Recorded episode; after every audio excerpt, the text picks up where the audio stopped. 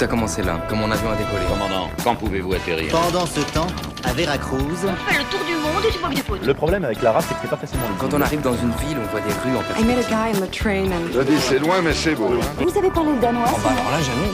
Je sais pas, c'est une auberge. hein. Bouclez vos ceintures et préparez-vous pour le dépaysement avec ce nouvel épisode de Brood avec nos trois ans.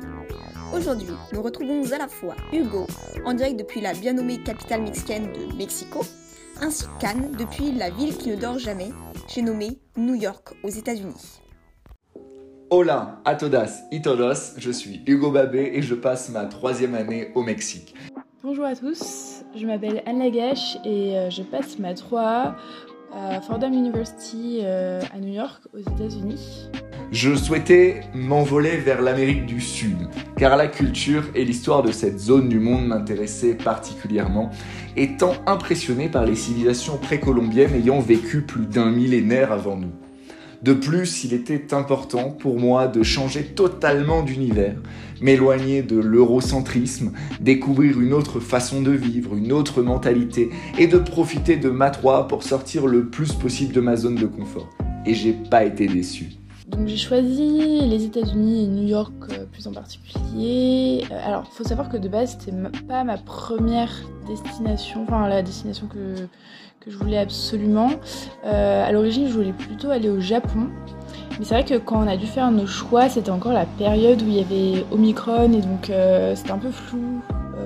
Les frontières, euh, surtout en Asie et au Japon encore plus, Euh, les frontières elles arrêtaient pas d'ouvrir, de fermer. Je suis pas sûre que que les gens qui étaient en 3 l'année dernière euh, aient pu partir au Japon. Et donc du coup je voulais juste pas prendre le risque que ma 3 soit annulée, de la faire à Paris, ou alors que la destination doit, soit changée au dernier moment. Et c'est vrai que les États-Unis c'était quand même bah, une destination qui m'attirait parce que bah, savez c'est le, rêve américain, euh, on a tous en tête les séries sur Netflix etc.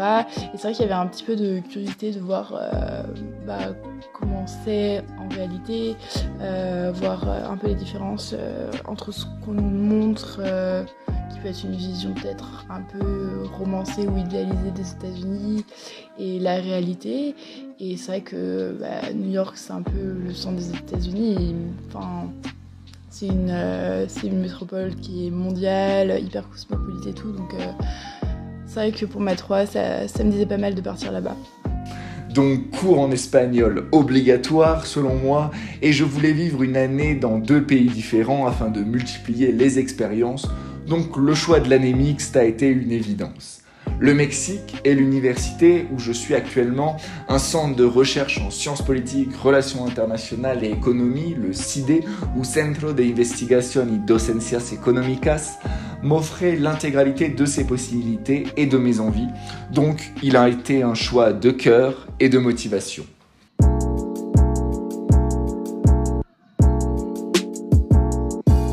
Alors, ma première impression en arrivant à New York, euh, je le savais déjà, mais c'est vrai que en arrivant, j'ai eu cette impression que tout était démesuré. Enfin, je veux dire, tout est immense quand vous baladez dans les rues, euh, les, les immeubles, euh, ils font, je sais pas, euh, 50 étages, voire plus, à côté de Central Park. Il y a vraiment euh, deux tours qui sont très fines, mais qui dépassent vraiment tous les autres immeubles aux alentours et, euh, qui sont absolument immenses. Et ils en construisent euh, de nouvelles tout le temps, euh, de plus en plus grandes. Donc c'est vrai que c'est assez impressionnant et même euh, par rapport à d'autres choses, par exemple la nourriture. Quand vous allez dans un fast-food, les boissons sont immenses. Bon, ça paraît c'est assez connu, les portions sont immenses, les voitures aussi. C'est vrai que, en gros, je suis arrivée aux US avec ma famille. A fait un petit tour euh, en voiture avant et on est arrivé à l'aéroport, euh, à la station de location de voiture, et ils nous donnent une Ford. Le truc, c'était une camionnette vraiment. Et donc ma mère, elle leur a dit non, non, bah, moi je conduis pas ça. Mais en fait, c'est ce que les Américains euh, ils conduisent. C'est vraiment des voitures euh, absolument immenses. Et euh, ça fait bizarre quand, quand on est habitué euh, aux voitures françaises. Tout d'abord, quand je suis arrivé à Mexico City, j'ai directement pris un Uber, un taxi ici, pour me rendre chez moi.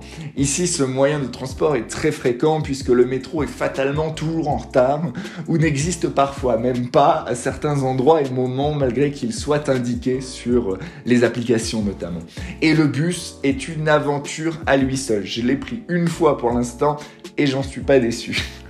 L'impression est déjà celle du gigantisme et des contrastes. Gigantisme déjà par sa population, plus de 8 millions d'habitants, soit plus que 4 fois celle de Paris. Et sur une superficie immense, puisqu'il faut 1h30 en Uber pour aller du point le plus à l'est au point le plus à l'ouest de Mexico City, intramuros, sans compter les banlieues. Et ensuite, les contrastes. Déjà beaucoup de différences avec Paris, puisque Mexico City est une ville très verte, colorée et toujours très vivante, et contraste à l'intérieur même de la ville et du pays. Une population très pauvre dans les favelas, bidonvilles de l'Amérique du Sud aux logements insalubres, côtoie les quartiers fermés, pavillonnaires avec barrières et gardes à l'entrée. J'ai même pris une photo où on voit un poteau électrique en plein milieu de ces deux parties totalement différentes de Mexico City. Pour ne citer que ce contraste, je viens de le faire. Mais il y en a plein d'autres.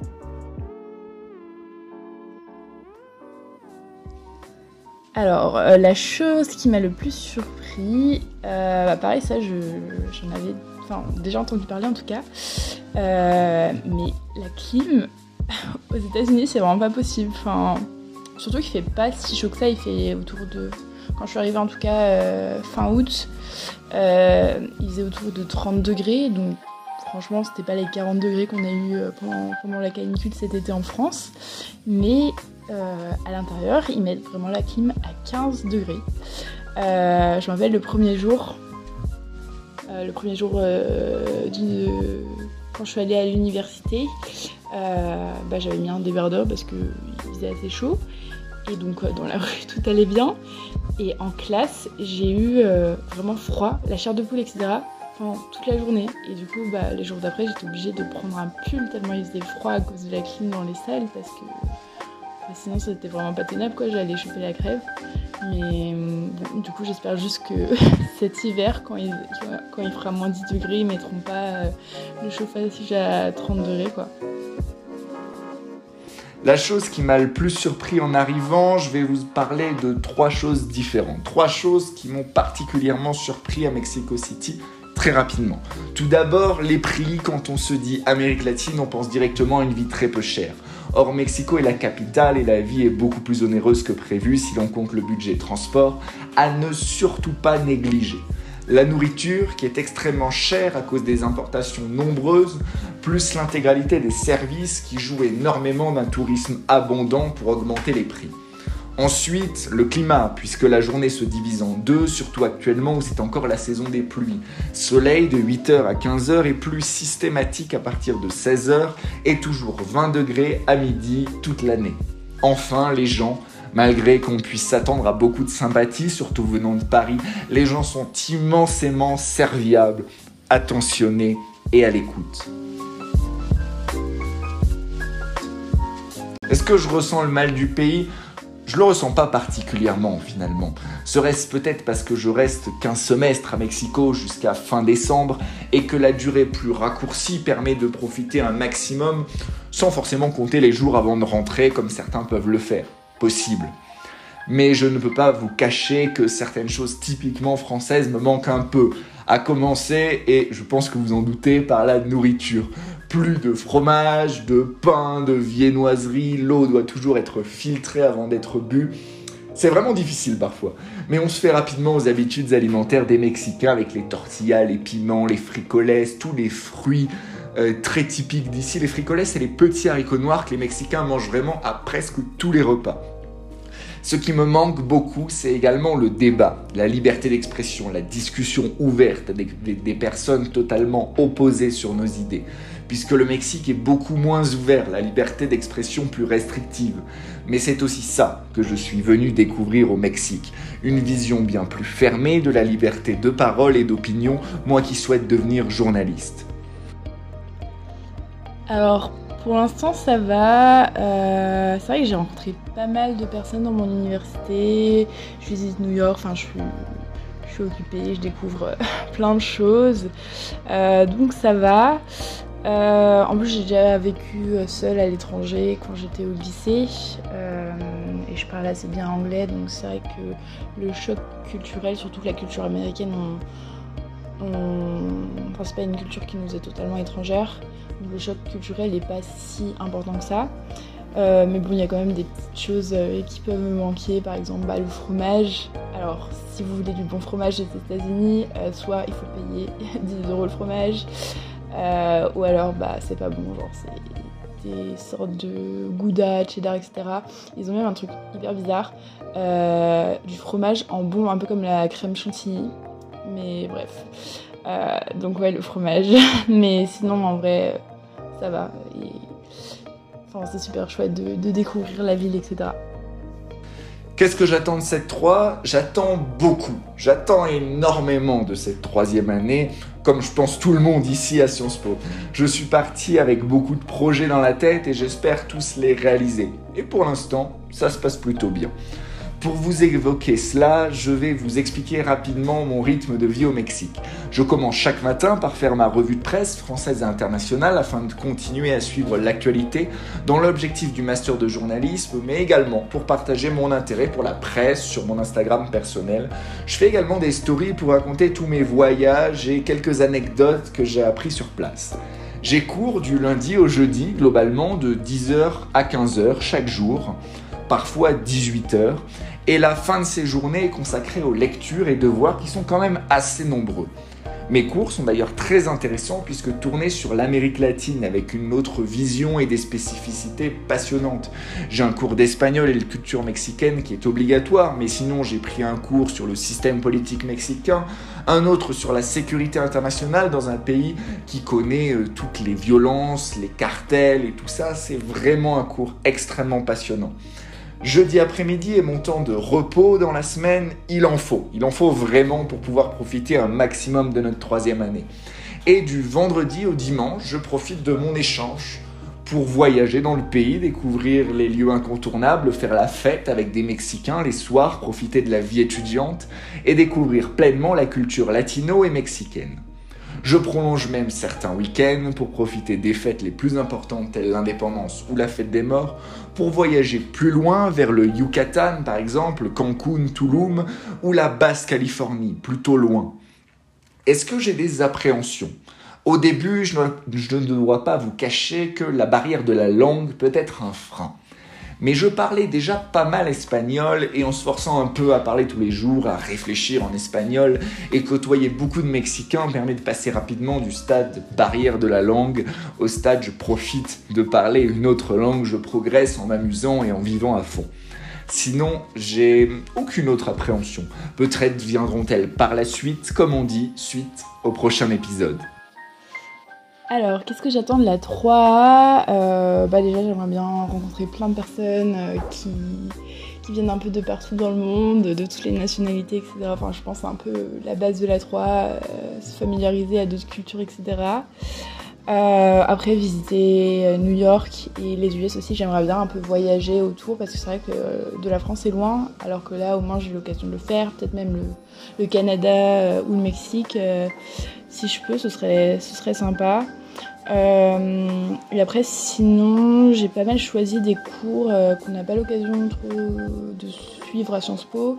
Euh, par exemple, je suis un programme qui est normalement pour les gens qui, qui sont dans un programme militaire. C'est un peu particulier, mais je me suis incrustée là-dedans. De base, je pense que les étudiants n'ont pas du tout le droit de, de prendre ça, mais vu que bah, les exchange students ont beaucoup plus de, liberté. Euh, je prends ce cours et c'est vraiment trop bien. C'est des activités physiques, la stratégie militaire, etc. Ils sont tous en, uniforme. Bon, après, il y, a, moi à côté parce que forcément, vu que je suis pas dans le programme, j'ai pas l'uniforme et tout.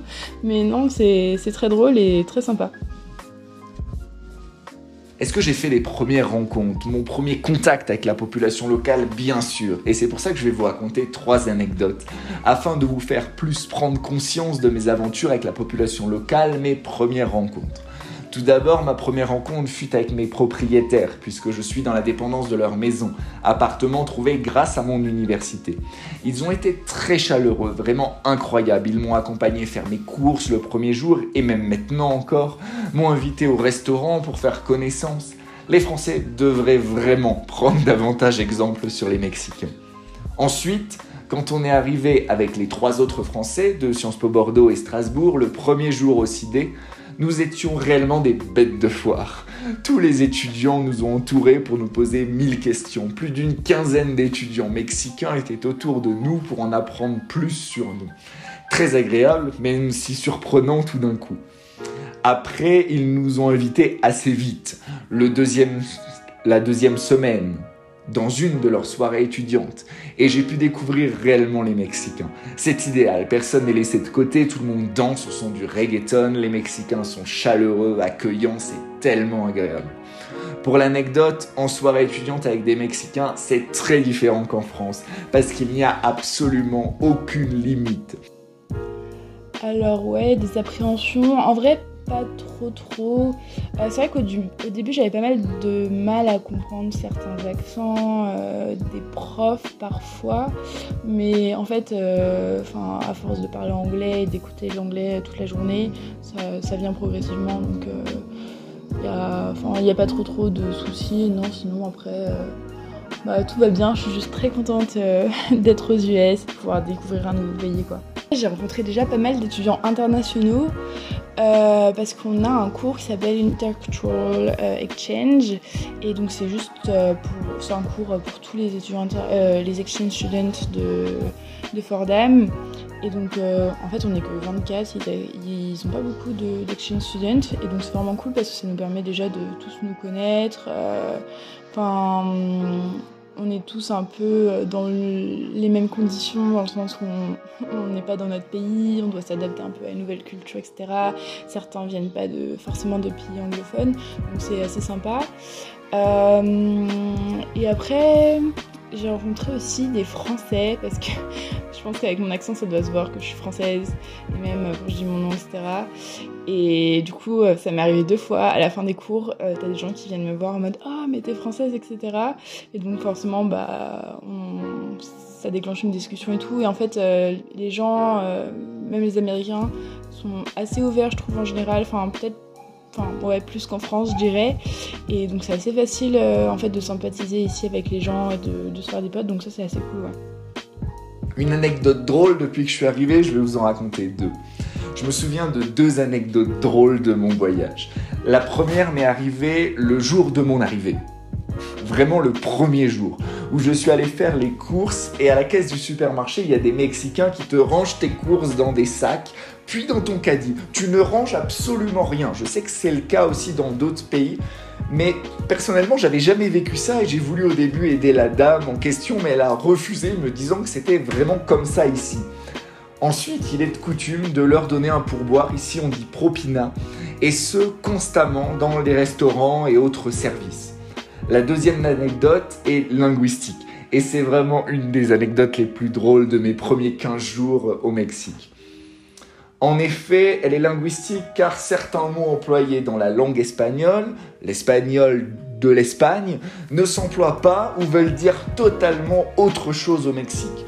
Ainsi, euh, je suis allé dans un magasin de vêtements et voyant une veste plutôt jolie et voulant savoir le prix, je demande combien coûte cette veste. Veste qui en espagnol se dit jaqueta, enfin en espagnol, en Espagne. Or au Mexique, jaqueta ne veut absolument pas dire veste, mais veut dire masturbation. Donc j'ai demandé sans le vouloir à la vendeuse du magasin combien coûte votre masturbation. Alors, c'est pas une anecdote euh, très drôle, mais ouais, même plutôt un conseil, je dirais, pour, euh, les gens qui veulent aller aux US, euh, peut-être pendant leur 3. Alors, n'achetez pas de téléphone de marque chinoise. Parce qu'en en fait, moi j'ai un Oppo, donc je sais pas si vous connaissez, mais je pense que ça doit être exactement la même chose pour les Huawei, Honor, etc. Et en fait, Donc je suis allée vraiment chez tous les opérateurs américains euh, pour avoir un, numéro américain parce que pour ouvrir un, un compte en banque là-bas, il faut un numéro de téléphone américain. Euh, et donc je suis allée chez tous les opérateurs et à chaque fois ils me disaient que mon téléphone n'était pas compatible parce que c'était une marque chinoise et en fait euh, c'est juste des accords, enfin je pense pas que ce soit pas compatible en soi mais je pense que c'est juste des accords euh, qu'ils ont passé avec le gouvernement pour empêcher l'implantation des, des, compagnies de téléphones chinois sur le territoire américain. Et du coup, ça fait que j'ai dû racheter un nouveau téléphone parce que j'avais absolument besoin d'un compte en banque, alors que le mien fonctionnait très bien, mais bon. Euh, c'est pas grave, du coup, bah, si vous voulez aller aux États-Unis pendant votre 3, euh, bah, achetez pas de téléphone de marque chinoise, c'est le petit conseil que je peux vous donner.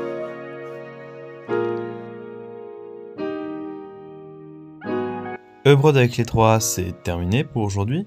Nous remercions très chaleureusement Hugo et Anne d'avoir joué le jeu et d'avoir répondu à nos questions et nous les retrouverons bientôt tout au long de l'année. La semaine prochaine, nous retrouverons Taofik depuis la Corée du Sud et Ludmila depuis Dublin en Irlande.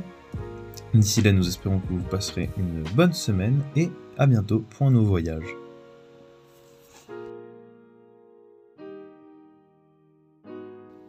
Ebrod avec les trois, une émission produite par Radio Germaine, écrite et réalisée par Charlotte Martin Monté par Arthur Coinceau.